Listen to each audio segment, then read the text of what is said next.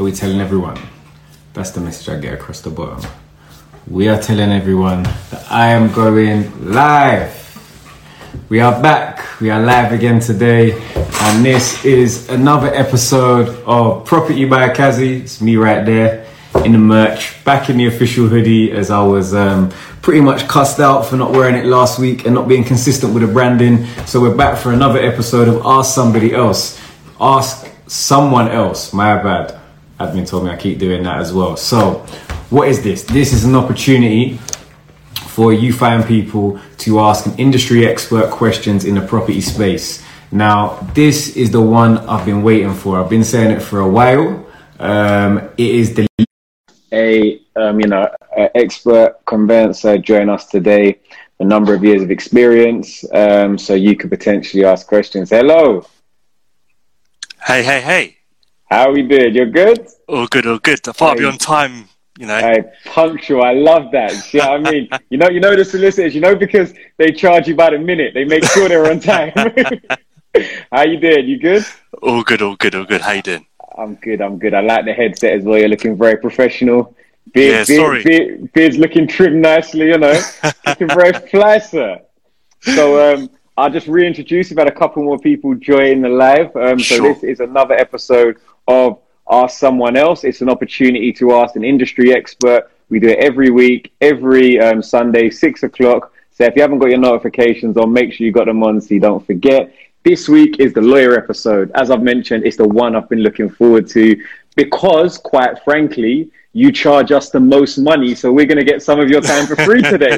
so absolutely, I hope every, absolutely. everyone's ready and everyone has some really good questions. Um, so I'll, I'll, do a little introduction to you. Feel free to say what you don't do, don't want to talk about. It's fine, but obviously, I know you as um, a specialist in your field, so as conveyancing. You've dealt with just general purchases to bridging loans and different things within the property space. You've helped myself and a lot of people have a lot of experience within the space, qualified quite a while ago now. Um, and yeah, so you are on Instagram, the property, the property, the, the prop lawyer.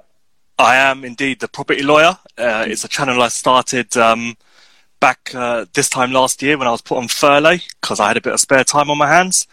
Uh, made a couple of YouTube videos and then uh, started to join up on Instagram, but I haven't really done anything social media wise because I really haven't had the time to be honest with you.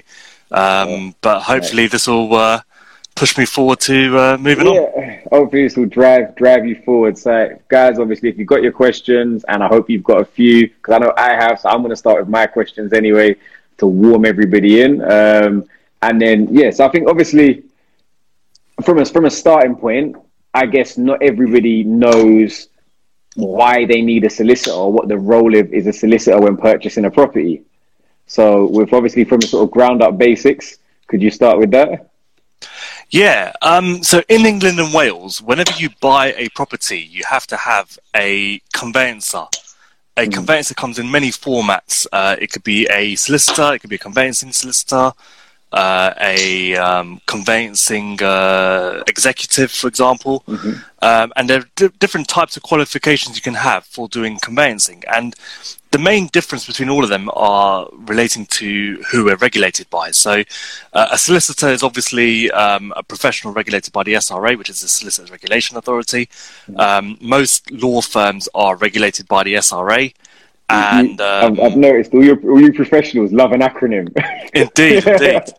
Um, but there are other conveyancers out there in the market who aren't regulated by the SRA. Um, that, you know, there might be the CLC, which is the uh, uh, legal executives out there. There could be um, just general conveyancing executives. The truth is, you don't have to be qualified to actually do my job, but it's helpful oh, wow. to be qualified because um, when it comes to acting for lenders and stuff, they like to have a professional acting on their behalf mm-hmm. as well as mm-hmm. your behalf. Uh, and our job is basically to make sure that when you come to buy a property or even sell a property, our job is to make sure that uh, we do everything from a legal perspective uh, in the way that it should be so that there aren't any issues in the future. Okay. It's nice, nice, very in depth, succinct answer there. Um, which I guess leads me on to another question because, as you mentioned, there's a number of different ways you, you could choose to choose your the person to represent you when buying or selling a property. And also one thing that a question I get asked regularly is how with anybody when you're trying to build a dream team, because effectively that's what your conveyancing or a solicitor is, they're really adding value to your whole team that you've built. How does how, how does one go about choosing a good solicitor? Well, the majority of times, um, whenever you put an offer in through an agency, for example, you'll always be recommended to solicitors uh, that are um, work. You know, they're, they're, well known in the area. They're normally working with the agents as well in the in, in, in the past. Usually, those agents get a bit of a kickback because that's how we market with our our, our business model. Mm-hmm. But you know, if you use a solicitor that's recommended to you, um, whether it's by the agents, whether it's by a previous client or, or, or a friend or mortgage broker and so on, um, that's the best way to really find yourself a, a decent solicitor because mm. really you can always uh, get a good solicitor. You can really get a really bad solicitor. Um, you know, it, it's one of those things in life which uh, it, it, it's something you can't really help with. So you've got to try and choose someone that you like, get on well with, mm. and and build on that relationship in the future. And I think from everybody that we've spoken to, whether it's architects, whether it's um, you know solicitors, builders, one of the main things has been that people have said personal recommendations really go a long way, along with um, also somebody that you can re- have a relationship with and actually get along with. Because I find a lot of the time, particularly when I'm maybe in a more complicated purchase, I'm speaking to my solicitor so regularly that if we didn't gel, it could end up just being very detrimental to the purchase and the deal as a whole. So I think I think that's that's very accurate. And for me, just to add to that, I know obviously it's, it's been different with lockdown, but generally speaking, I like a solicitor that I can see and I can sit down with. So the larger, big organizations that kind of do really high volume, but you don't really have that one to one touch, haven't, for personally, from a personal experience, that I haven't found them that favorable. Um, and then I guess the other question in regards to um, you know in, in regards to solicitors is is cost because there's quite a big cost disparity between. I mean, what are again sort of what, what could somebody expect to pay a solicitor for representing them in a sale? I, I, I mean, you know, solicitors vary depending on prices, experience, uh, you know, w- where they're based as well. Um, I would usually say a decent solicitor would cost, you know, the, the cost you need to allocate for your budgeting purposes mm-hmm. is around the two to two and a half grand mark um, for for someone that's a generic high street law firm who actually knows what they're doing. Sometimes you can go for the cheaper people, um, and, and, there are people that there that are cheaper that are good, but uh, most of the time, especially in the London area where you and I are based, Kaz, mm-hmm. um, you know, paying for the cheapest person will always get you the cheapest service. And what you're trying to want to get in a transaction is service rather than, um, you know, rather than saving on the pennies, you want to get the deal done quickly uh, yeah. so that you don't get gazumped in the future, for example. Exactly. Um, I mean, so many things, or even just stuff that could be overlooked. Like, what if they you know not going through certain details with a fine tooth comb, and something gets missed out that then you know, in the best case scenario in the future, you've got to pay for a big indemnity policy or you've got to pay exactly. for something else yeah. going forward. And, you know, th- th- there are law firms in central London who basically charge like four grand plus for legal fees and they're going to deal with your high net worth clientele. Um, I think what you need to do is find someone that's recommended to you, whether it's by the agents, whether it's by someone else, whether it's by a friend who's always used a conveyancing solicitor in the past who's never had any issues, kind of thing. Mm-hmm. Um, and, and stick by that recommendation. Okay, and I think an, an interesting conversation that um, uh, Teke has asked. Uh, I can't pronounce names. I'm so bad with pronouncing stuff when I try and read it on the screen. Um, but yeah, as asked basically, does it matter if the solicitor is in the location of the property, or could a solicitor work, you know, in different properties based in different areas in the country? I mean, th- thank you for your question, Takea. Um, I think generally speaking, it doesn't See how really smooth matter. you pronounce the name. It just makes me look rubbish.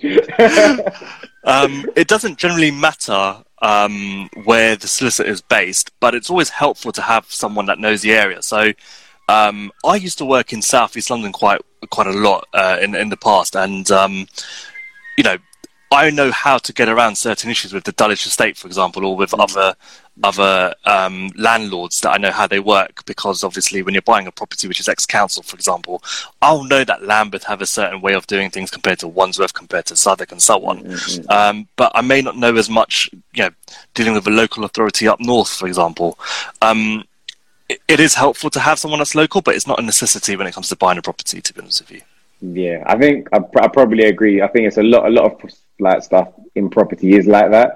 That sometimes local expertise, although somebody who's not familiar with the location could find it out, it may be a case that it takes them that little bit longer. There's slightly delays. Maybe you know they're making a bigger deal out of something that actually you know from experience because it's your local area that you know that's not a big deal. You've dealt with you know five, ten cases that where it's not a big deal. We know there's an issue with this road being unassigned. However, they have decided they're going to adopt it, and I just know this. Whereas somebody who's not familiar with the area may have to jump through a lot of hoops.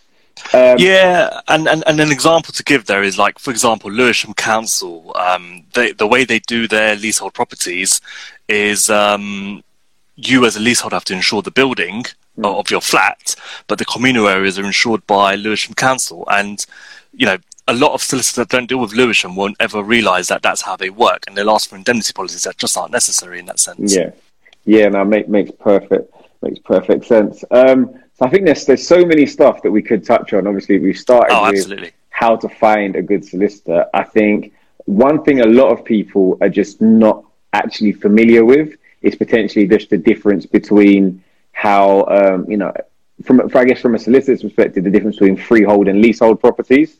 So I don't know if you'd like to just touch on that quickly. Yeah, so a leasehold property is effectively a leasehold uh, title, and it derives from a lease agreement between a freeholder and a leaseholder. So, where you've got a leasehold property, you've effectively you're, you're effectively buying an agreement between the landlord and the tenant to say that the tenant can use a certain space of the property or the building mm-hmm. for a set period of time. So most leasehold properties have uh, have a long lease, you know, usually 90 years or 100 years or, or, even 999 years. But ultimately, you always have a landlord, the freeholder, who um, is granting you the right to use that space in return for a uh, ground rent that's payable. And the ground rent could be monetary, it could be a peppercorn ground rent, which basically means it's zero. Um, and ultimately, when you have a freehold property, you own the land that the property sits on. Mm-hmm. But when you own a leasehold property, you actually own the right to occupy a certain space within the building, uh, which is usually a flat. And so mm-hmm. most flats in, the, in, in, England and Wales are a leasehold property. Um, and when you own a flat, you're not technically owning the, the, the, actual physical space of the flat. What you're actually doing is you're owning the agreement to use the space of the flat for a certain period of time in return for the covenants such as paying ground rent, uh, paying service charges, you know, sticking to the rules and regulations of the landlord, basically. Mm-hmm. So I think then, obviously, as, as to lead on from there, in terms of people that are maybe first time buyers or even you know buying your second property but it does mean that there are additional things that you need to sort of look into when buying a property particularly if it's an investment property as well. Like what are your ground rents like? What are your service charges like? Are there um, any major works that have been planned? Um, and all, all sorts of things to do with the property that you would need to look at to make sure that the investment makes sense for you um, you know your question, sorry, which was buying a property. There are a lot of things you have to pay for. Do you think some of these middlemen can be cut out? Do you mind elaborating on that? I didn't fully understand that question. Um, let's have a look. Another one from Els. How do we ensure our solicitor can complete an auction purchase on time? Um, and is this something you specialize in? Um, well, auctions are very different. I mean, you and I have done many auction properties in the past, yep. hasn't over the years. Yeah, um, you, you, have, you haven't missed completion for me yet. never, never would, never would for any client. Um, auction properties are. I, I, don't know if you've watched Homes Under the Hammer, but that's a really good example to start off with. When you buy a property in auction, um, you always exchange contracts as soon as the hammer goes down. So what that basically means is you have agreed to buy the property as soon as the hammer goes down and you pay your 10% deposit, usually a 10% deposit, um, which is effectively the deposit for your seller to hold on to until you complete. Um, now, it depends really on your financial circumstances as to whether or not you can complete in time. And so it's always important to have the legal pack checked before you go into an auction to put a bid in because you might find that actually there's some provisions in the contract that you're bidding on uh, that may be detrimental to your uh, transaction that you're trying to do as a whole. So, for example, um, there may be additional fees that you may have to pay. You know, um, you may have to pay a two percent surcharge on the actual purchase price to mm-hmm. pay as a premium to the seller. Um, you may have to um, you know, th- th- there may not be enough time between exchange and completion to uh, to get the deal done. And if you're buying with finance, you know, ideally you want to get your mortgage and principal in place. But um, I'm sure Kaz has mentioned in his previous uh, uh, interviews uh, on, on, on a Sunday with finance companies. You know, you can get bridging finance, and there's other ways of financing your purchase. But as long as you get your financing in place, there'll always be a way to exchange. Uh, sorry, there'll always be a way to complete. And you know, it can come to the wire, but we'll always try our best to get it done. Because at the end of the day, we don't want you to lose your 10% deposit at the end of the day with a auction property.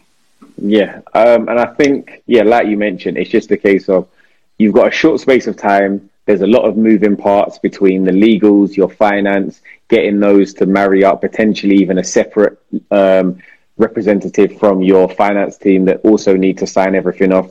And I think really, although you can have a great team in place, there is still an element of earnest on you as an individual because it's your money at stake to make sure you are sort of oiling those cogs and making sure that the process is still ticking along and things are going at the pace you expect. Absolutely. And when it comes to auction purchases, I think the key question you've got to ask your solicitor is how busy are you? Because if your if your solicitor is really busy and they don't have the time to actually focus on an auction purchase, then you might want to find a better solicitor. Sorry, not a better solicitor, a, a solicitor that's more free with their time, mm. um, because timing is everything, and the last thing you want to do is breach the contract that you've entered into when you go into an auction. But always a good idea to have a chat with a solicitor. Uh, before you uh, put your bids in, just to see what their capacity is like, so that they know that there is a potential uh, additional bit of work they're going to have to deal with in the in the next coming month or so. Yeah, Definitely, and you touched on something as well, which is obviously at um, at auction you have legal packs that are presented as part of the package that you can download and review beforehand. Now, you mentioned obviously another thing you can do to make sure there is fluidity in that transaction is having that legal pack reviewed ahead of actually going ahead with bidding. So two questions off the back of that is is that a service that you provide and sort of generally speaking within the industry how much would something like that cost yeah. Um, so when you uh, b- b- before I answer that question, Kaz, I'm mm. going to explain to you the process of buying a property from a legal perspective, just as you would do with going to an agency, for example. So mm-hmm. when you put your offer in with an agent uh, and your offer is accepted, what happens is the solicitors talk to each other, get the inquiries out, get your searches in place, and so on, and you get to a position where you're ready to exchange contracts. Um, once you've exchanged contracts, you put your 10% deposit down uh, at the same time, and you've then agreed a completion date to uh, complete the actual purchase of a transaction. In an auction uh, transaction, a lot of that legwork happens uh, before the actual auction takes place, which is where you have to get the auction pack checked out. A decent, a, a, a decent sales pack will include a lot of the information you would normally get when you buy a property, which is mm-hmm searches, uh, legal title documents, um, title deeds that are historic, for example, that need to be looked into, uh, pre-contract inquiries that have already been responded to, and so on. And uh, when you get an auction pack to review as a solicitor, our job is to basically advise you on the auction pack itself to say these are the issues that you may want to be aware of, these are the mm-hmm. issues that uh, may come up with in the future, and ultimately we want to make sure that you can a enjoy living in the property or, or doing what you want to do in the property, and b more importantly, we want to make sure you can sell the property in the future or remortgage in the future. Um, we generally charge a fee. Uh, so, yeah, in an auction pack, we charge a fee which is fixed up to the point of exchange. uh, which is the pre uh, pre auction pack. Uh, we normally charge around 500 quid for a freehold property, 750 for a leasehold property. But you, what you get with that is a full report giving you the uh, actual advice that you would do from a normal solicitor had you bought the property bef- outside of an auction. Mm-hmm. Um, if you're successful in the auction, we will then charge you a supplemental fee to deal with the uh, what we call the post-exchange formalities. Mm-hmm. Again, that could range between 500 quid and 750, um, depending on uh, timescales as well as how how much work is involved between the exchange and completion as well. Yeah, because I've found as a developer or an investor, you know, it sometimes it could be quite difficult because there may be three auctions in a month that I'm interested in four lots of, in each auction. So, yeah. so that could quickly spiral. So I would say start to read legal packs. Not to say that you're going to be able to understand everything, but you'll start to understand the pattern with the legal packs, what you should expect, particularly with freehold um, packs as well. They're a lot more straightforward. And in terms of, like you said, there's a lot of standardized things that we expect to be in those legal packs. So for me, when they're not there, that's a massive red flag. Like if somebody's excluded the searches in a pack where everybody else has them, it's like, well, what's going on here? What, what's what's being hidden? What's if there's an issue on the title? What what can I not see, etc.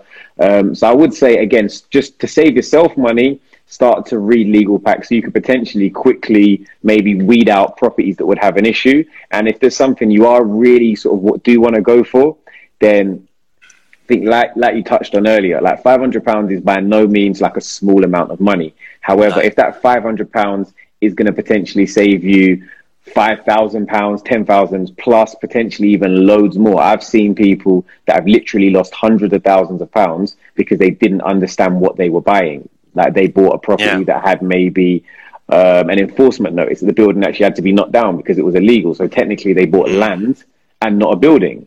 So it is really important to understand what you're buying, and obviously that's why we, we aim to build our dream teams and our experts and our go-to guys. I can be like, look, do you know what? What do you think of this one? And obviously that's why it's about building relationships with experts in the industry. Absolutely. And most of the time, whenever you find a property you want to buy an auction, you don't normally have a lot of time to get all the information that you mm. want in hand. So let's say you found a property which has got a bit of a light pack, you know, there's no searches included or anything like that, then it might be worth actually saying, you know what, let's get the searches ordered in advance because when you come to buy the property, you don't want there to be any headaches later on.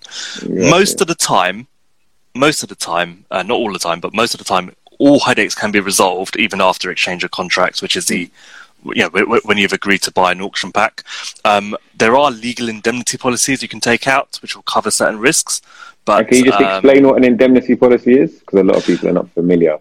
Um, an indemnity policy is effectively a a insurance policy, which is a one-off one-off cost to a uh, either a seller or a buyer, and it covers the risk of certain issues happening in the future. So they, you you can take a many there are many types of indemnity policies out there. You could have a lack of building regulations or lack of planning permission if you find that there's been some changes to windows, for example, that haven't been taken out with building regulations. You can find that there's a defective lease with a plan which isn't quite in color or whatever. You can take out indemnity insurance for that for enforcement.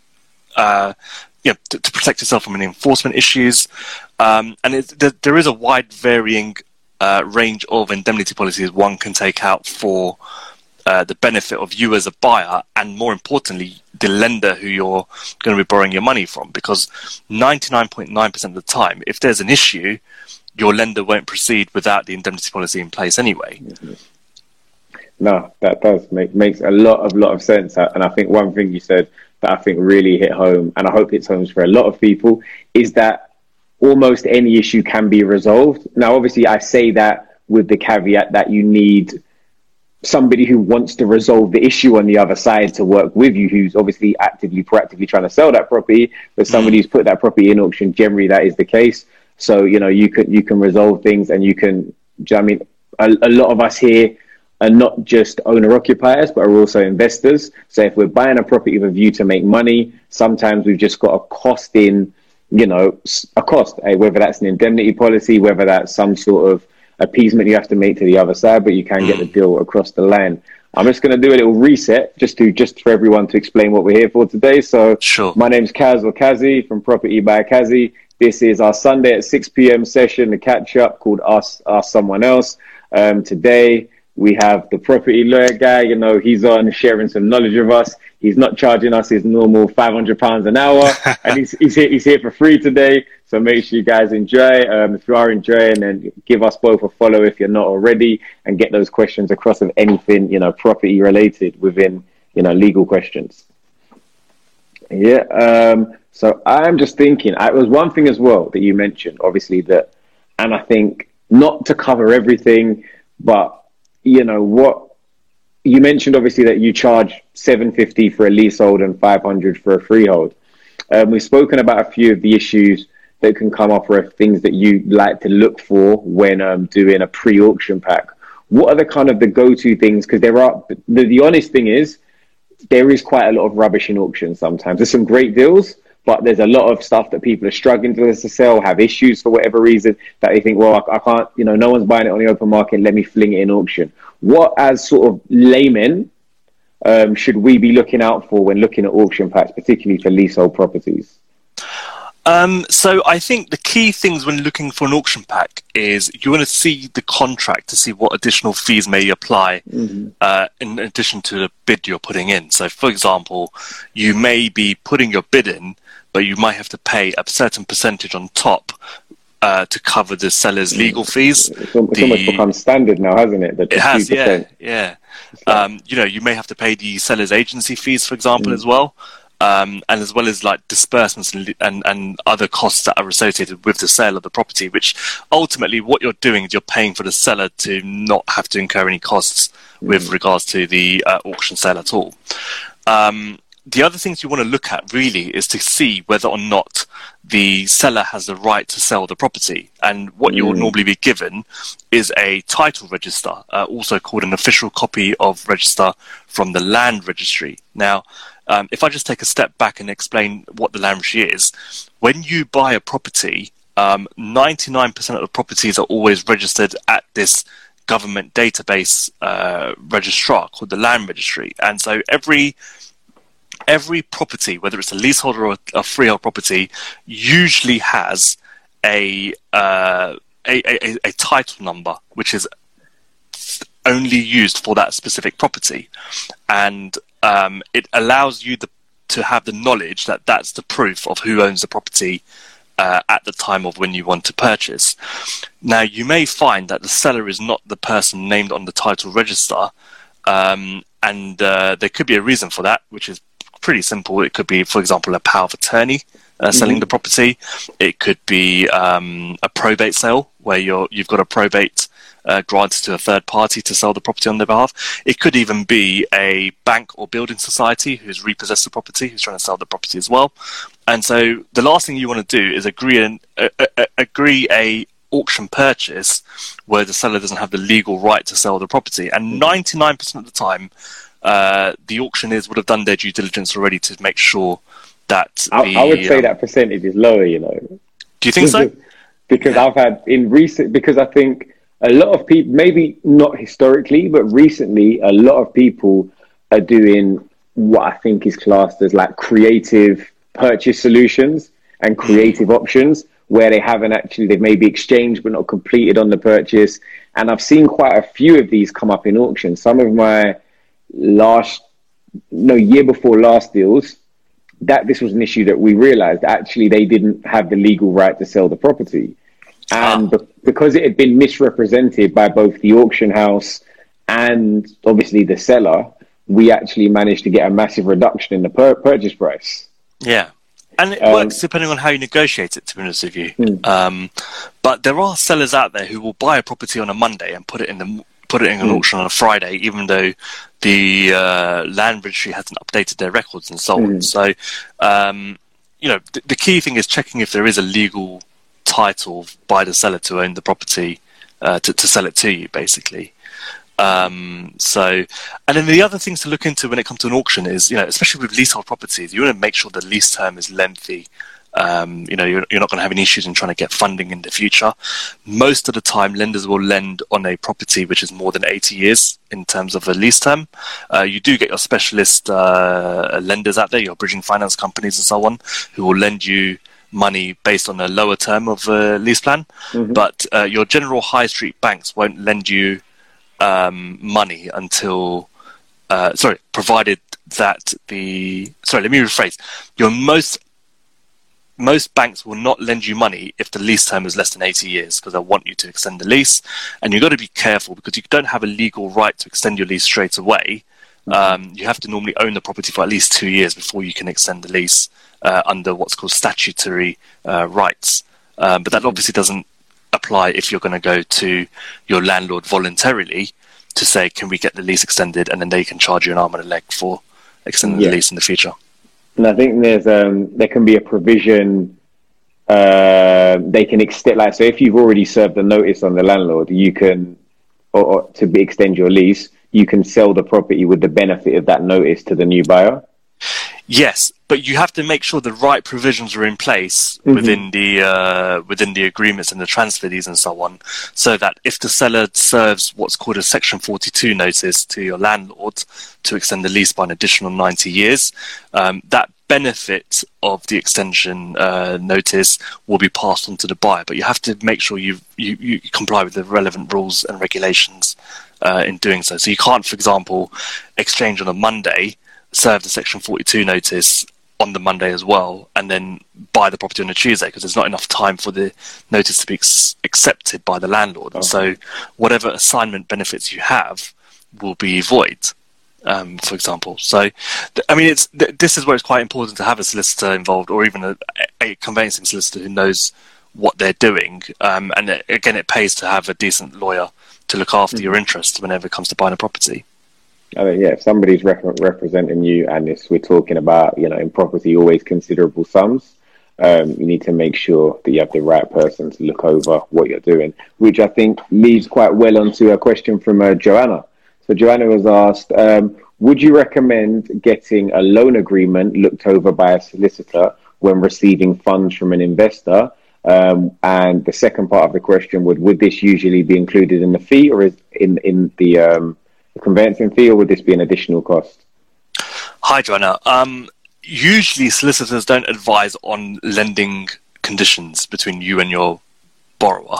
Uh, sorry, you, you, you and your lender. Um, it's a commercial aspect. I think just sorry as a caveat, so I think a lot of people what you know in in in, in the property space now, people are potentially working with um, investors that are Mm. providing the capital sum as a deposit potentially to you know that's going to be forwarded to the. So I guess it's like a private agreement Yeah. to raise the funding away from maybe the the, the main lender. So most conveyancing solicitors who, who do conveyancing on a day in day out job don't usually advise on the finance terms of your um, of, of your finances basically. So if you're borrowing money from a third party, which isn't your usual uh, banks, then or, or even a normal lender, then um, they, they can advise you on the terms of the agreement if they've got the expertise to do so, but they don't usually include those fees within the standard conveyancing fees. It's normally additional fees uh, because most solicitors charge by the hour on average, but um, with conveyancing, nothing's ever charged by the hour. It's always charged on a fixed fee basis. So um, you may be given a quote for the actual conveyancing of a purchase, and then you may be given a separate quote for the uh, advice of the legal agreement you want to enter into with your um, Yeah. benefactor. And I, I would say definitely initially, if it's the first one you're doing, I'd make sure that, you know, any agreement you draw up, whether it's an agreement with, particularly when we're talking about significant sums of money, whether that's the agreement with your builder, whether that's the agreement with somebody you're borrowing money from, or if you're trying to do some sort of slightly more creative, whether it's an option agreement on a property, any significant any agreement that could have significant financial impact on you in the long term, I would definitely recommend getting a specialist to look over it. So it may not be your conveyancer, it may be somebody else in the space, but it would be somebody who deals with that type of commercial contract or, or financial agreement, and they'd sort of probably quote you, like you mentioned, away from the main the main cost independently for that. Yeah, and, and the word you use there is specialist. You know, if you've got a solicitor that specializes in that area of law, then they'll be able to advise you. Or then 99%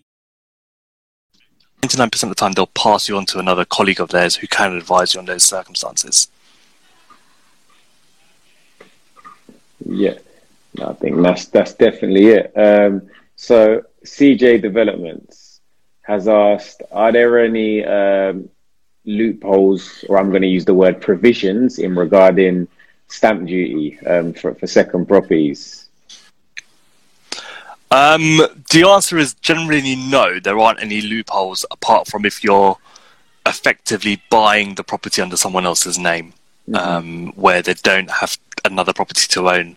Uh, you can do trustees, but generally speaking, it becomes a lot more expensive, and it can be a bit more messy in terms of um, uh, in in terms of um, trying to make sure you don't pay the higher stamp duty.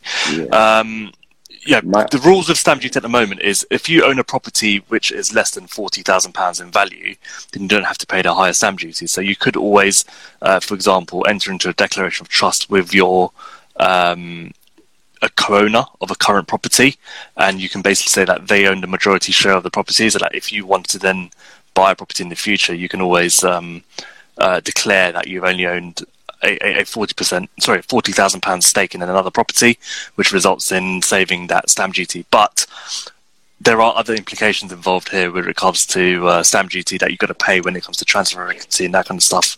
So it can be a bit of a mess uh, in, in that sense. So generally, my, the answer is there's no. I'm afraid. My, my my only positive experience on the other side was just I guess maybe this again is more of a developer answer and probably wouldn't help those owner occupiers. But there are some provisions at the moment um, to nullify stamp duty if you're buying a derelict property for less than half a million pounds. I think is the threshold at the moment. But yeah, again, so. with current stamp duty rates, depending on the price of the property, you also have to put together a report and a pack to explain that the property is derelict and why it's derelict and, and, and, you know represent that correctly to make sure you don't end up being you know not only paying your stamp duty but also paying penalties that you have to work out what's going to cost you more. Is it the stamp duty itself, or is it preparing that package? Um, but that would yeah. be my my only sort of two pence on that one. I mean, my advice to that is your solicitor isn't usually a tax advisor, so you're better off getting specialist tax advice. And provided your tax advisor tells you uh, the position of the tax and provides it in writing, your solicitor shouldn't really have an issue because at, the end of the day, we act on your uh, on, on your behalf when it comes to filing the stamp duty return. And if you've been given independent tax advice to say that uh, you don't have to pay the higher stamp duty uh, because of certain provisions, um, then of course uh, your solicitor will 99% of the time listen to that advice and go forward on that basis. Mm-hmm. Nice. I think we have a couple quite detailed questions. Again, if there's stuff that's in too much depth, ah, this one's big. I need to actually read it. So, um, what provisions are there in terms of a transfer from one name to another? Um, the owner is abroad and they want to transfer the property into into their own name effectively. Like how I guess I think I know a little bit about this this is a is a friend of ours. Um, how are you doing, Horace? Hope you're good. Um, so I guess their question is in regards they currently own a prop like well the property is owned by a family member overseas who has no intention to come back to the UK and wants to transfer it to family in the UK. Um, it's unencumbered. What sort of the process of of doing that? Well, if the family member owns the property as hundred percent fully ownership, as in not owned mm-hmm. by anyone else, and you want or that family member wants to transfer. Oops. Have we lost Twitch? I can't actually. Um, I'm not sure if it's just me that's frozen or if it's everybody. I can't see. Someone write in the comments if you can still hear me or we can still hear um, still hear Twitch. I don't know if it's just me. Am I here by myself? Anyone want to tell me? Yes, no, maybe. I think I think we've lost him. I don't know. It might be might be a battery issue. He's gone. Ah, it's me again. Well, you can't see either. Can you see me? Am I here? Can you hear me? Well, I'm here still anyway. Um, hopefully he logs back in. Unfortunately, we're in a position where I cannot answer that question because this question here is for an expert. Um, okay, you're there. Let me try and re-invite you again. Bear with me a second. Give me a second. And I'm going to get him back on. Okay, I've just sent you a request. Let's see if we can get you back in. In the meantime, just a little reset once again. So I am Kaz or Kazi from Property by Kazi. He's back. Oh, hello. Hi. Yeah. So I, I don't know exactly what happened. Sorry, there. Ladies and lost you. gents. Yeah, happened? Technical issues. I'm, I'm in I'm in uh, a little area called Red Hill in South London, which uh, doesn't have the best reception. So I no apologise. worries. uh, It's, it's been yeah. fun thus far. So I don't know where. So if you just start from the beginning of the question, so just to refresh, it was somebody wanting they have sole ownership of a property. They want to transfer it to a family member in the UK as they've left the UK permanently, have no intention to come back. Um, they have no outstanding finance. Um, what, what would be the process for that?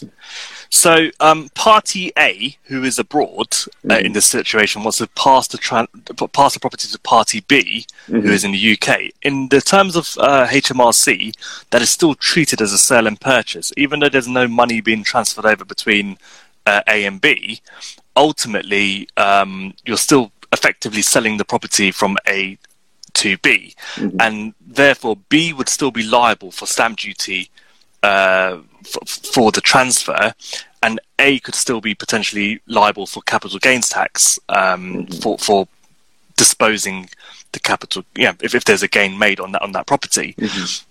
Now, th- there is an argument to say that if there's no money transferring hands, then there's no stamp duty payable. However, most of the time, HMRC will want to have proof as to why the transfer is taking place. So you are opening yourself up there to a can of worms when it comes to um, uh, tr- transferring a property in that way. The best thing to do there um, is to speak to a tax advisor and a actual solicitor who can advise you uh, on a personal level on the transaction as a whole. Okay, yeah, I think that's good. So obviously, Iris, I think that's that's your answer. You have to speak to a solicitor, also a tax advisor, get that dream team on. Got a couple of people you can go through the last Sundays, and I'm sure you can pick up some great experts in different areas to help you with your question. Um, let's have a look. Let's have a look at this one from Leanne Dooley. That was great pronunciation for myself, if I do say so myself. Um, if a bank is listed on the charges register of a property being sold at auction, does that mean there's an outstanding mortgage um, on the property? So that's the- The answer there, uh, Leanne, is 99.9% yes. Uh, however, what you want to look at in the auction pack is a document called Replies to Requisitions on Title. And within that replies, uh, there will be a section to say that the seller is undertaking to clear that mortgage on completion. Now, most solicitors usually provide this before completion rather than before exchange of contracts. So even if you do buy the property, check the terms of the agreement to make sure that the sale isn't subject to that charge because the last thing you want to do is take over someone else's mortgage. Exactly that. So I think yeah, that's just again where having a good solicitor on board that um, can yeah can obviously make sure they do their due diligence to make sure you're not left financially exposed at all, and goes back to the point of why have a good solicitor on board and who to use. Um, Indeed. Let me go through. Um, let's have a look. So that's not really probably your area of expertise. Um, this was from Jermaine Ajayko, good friend, good friend of the show. I've always wanted to say that. Um, where did you work before furlough?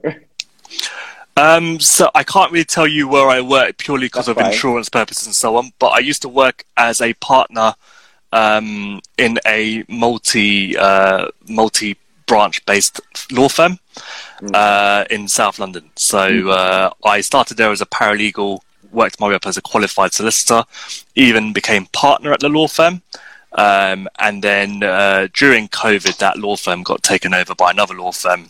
And um, yeah, I, I don't know what's happened to that law firm at the moment, but I am currently a consultant. Uh, again, I can't tell you where exactly I work for, but I'm sure if uh, you follow the channel, um, there'll be times when you can come um, find me or even ask Kaz, and I'm sure he can. Uh, Yeah, no, definitely. I mean, for everyone, obviously sharing a lot of really good information today. So do make sure you head over to the Instagram, give them a follow, and obviously, if you do need that legal advice, you can reach out to him directly. Um, and then, obviously, as a client, it's a lot different. You know, we can we can speak a lot more frankly. But Jermaine, thank you for coming. Love to see you in the building as always. Um, I think I have a couple of questions for you, just based off my my personal experiences. Sure. Um, and one of them is, is sort of linked to, you know, partly linked to the pandemic, but a lot of people at the moment are trying to beat stamp duty, and not just because of that, but how long? I know how long would you expect a normal the conveyancing process to take for freehold slash leasehold properties, and how long is it taken in the current circumstances? Uh, very good question, actually. So the national average for a freehold property is eight to twelve weeks, mm-hmm. and the national average for a leasehold property is twelve to sixteen weeks to try and get an exchange of contracts done from the day you put your offer in. Mm-hmm. Um, this does vary depending on certain situations. For example, you may be buying in a chain, and someone in the chain may still need to look for a property to buy. For example. Um, you might be getting searches uh, as part of the conveyancing process, and different local authorities work on different timescales. I generally say that a freehold property shouldn't take any more than four to six weeks to exchange contracts, and a leasehold property shouldn't take any more than six to eight weeks to exchange contracts. Mm. Uh, and that's using a decent solicitor there. Um, you know, I've had leasehold properties that I've exchanged within the space of three working days of having the offer accepted because they were cash buyers and because everything just aligned up quite well. Mm-hmm. Um, I've had leasehold properties that have taken more than a year to exchange because there's been issues down the line or we've had to get a deed of variation done and that kind of stuff as well. Uh, so there isn't really a fixed time period when it comes to each transaction. However, as a general guidance, uh, six to eight weeks for leasehold is always a good way to go.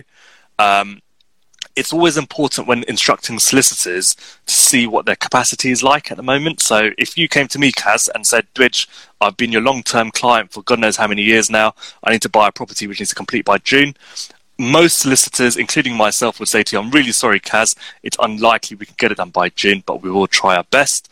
Um, and, however, also, you're going to tell me, because it's me, you're however, it, right? as it's you, Kaz, we will always try our best, but there's no guarantees. Don't come and sue me if I don't get it done. basically, is the key. no problem. Um, no there problem. are many factors that cause a delay in a transaction. Uh, these can be relating to mortgage valuations being booked in. It could become searches for the local authority. It could be the sellers who are taking their time because they're nervous or they don't quite know what they're doing or they're trying to buy a property to buy and so on. Um, and and all of these factors do come into play when it comes to looking at timescales. So it's always important not to stick at exchange deadlines. Uh, you know, it's very easy when you when you put an offer in to say, right, I'm going to exchange in 28 days, but it's very hard to stick to those timescales when you've got so many outside factors which can delay such an issue there. Um. Obviously, not much of an issue issue if you're a, if you're a cash buyer and you're willing to take a view on a hundred things. Uh, yeah, you know, kind of thing. Obviously, if you got to tick all the boxes. So I think yeah. before before I let you go and head off and enjoy the rest of the rest of your Sunday. I think one final question. I think you know it's not necessarily that relevant, but I think it comes up so much. Japanese knotweed, massive issue oh, or not a big deal? one of my favorite things in the world. Um, Japanese knotweed is not a big issue to me, provided there is a treatment plan in place. And the key thing is you have to make sure you're buying the property for the right price if it is suffering from Japanese knotweed. Um, a Japanese knotweed is effectively an ornamental plant from the Victorian times, which came into the country, and uh, you'll see a lot of it um, in, in in the country.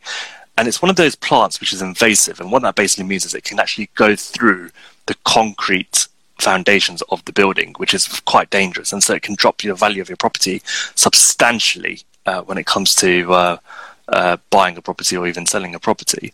But if it is being treated and it is being monitored, most lenders won't have an issue with it, provided they are aware of it from the beginning. Um, so the answer to your question, Kaz, is not the big deal, but make sure you're not overpaying what the actual true value of the property is. Okay, fair, fair, fair, fair. Which I'm sure I've told you in the past as well. From yeah, memory. Yeah. yeah, yeah, yeah. And I'm sure I told you I'm buying it anyway most of the time because I've always negotiated a great price and it's just built into the. It's just built in. I found it most frustrating is when the neighbor has it and you can't deal with the stuff in the neighbor's garden because it's not yours. But that's yeah. a conversation for another day. I mean, the key thing is when it comes to uh, solicitors, what you've got to bear in mind is our job as your conveyancing solicitor is to make sure you can enjoy living in the property from a from a legal perspective and you won't have any issues when it comes to selling the property in the future. The condition of the property uh, isn't our job to advise you on. That's what your surveyor does. And your surveyor will then go to the property itself and tell you what the issues are. It's for you to then raise the issues with your surveyor uh, ultimately when it comes to the actual conveyancing process. That's good. So finally, plug yourself. Where can they find you? If people want to reach out to you, if they want to instruct you, how can, how can they get in touch? I know um, you've got the Instagram, and the Instagram is what again? It's so the Instagram is the prop lawyer, Mm-hmm. Um, and I have a YouTube channel called The Property Lawyer. Not very active, to be fair, but that's because I've been very busy due to the stamp duty holiday at the moment. But I am planning to put out some more videos. I, I tried to do a professional video uh, on on certain categories, but at the moment there's only a couple of videos on the uh, on the YouTube channel. Um, ultimately, drop me a message, send me a DM through the Instagram page because I have set that up now. There's no post on the DM because I don't have time to actually put posts up, but I will do one day. I've got this big vision after looking at property by Kazi and thinking I could do what he does. But um, you know, right. But the main thing is that it's there because in reality, do you want your solicitor to be posted on Instagram, or do you want your solicitor to be dealing with your inquiries and making sure they get exactly your, your auction purchase yeah. completed within those 28 days? Much Absolutely. appreciated for coming on and taking time out of your Sunday. You're very um, welcome. Again, this is Property by Kazi. Ask someone else, opportunity to ask an industry expert. So thank you, Dwidge, for being that expert today. Next week, we have Carina Lepore, the winner of The Apprentice 2020, I believe. So last, year, last year's Apprentice. Yeah, so she she smashed it out, um, did amazing. I think she was had the most wins on any series of The Apprentice. We're just going to be talking a lot about her journey in business, also touching on the property space. But I think it is very important to understand that, you know, there are a lot of steps before investing in property. And a lot of times those are building your brand or building your own personal, you know, portfolio within whatever it is that you're doing and building an area of expertise to allow you to have disposable income to invest. Um, that will be the final episode of season one of Ask Someone Else. So that will be 12 episodes we've wrapped up. I do want to say in the comment section or just you know below when I post this to have Instagram or YouTube, let me know what you think. Should we go for a full blown podcast? Do you like the interactiveness of the Q and A? What your preference is? Just yeah, let me know. But I appreciate you guys for being here. That's me. I'm out. It's Property by Kazi. Enjoy the rest of your weekend. Dwidge, thank you very much. Thank you, everyone. Take care. See you.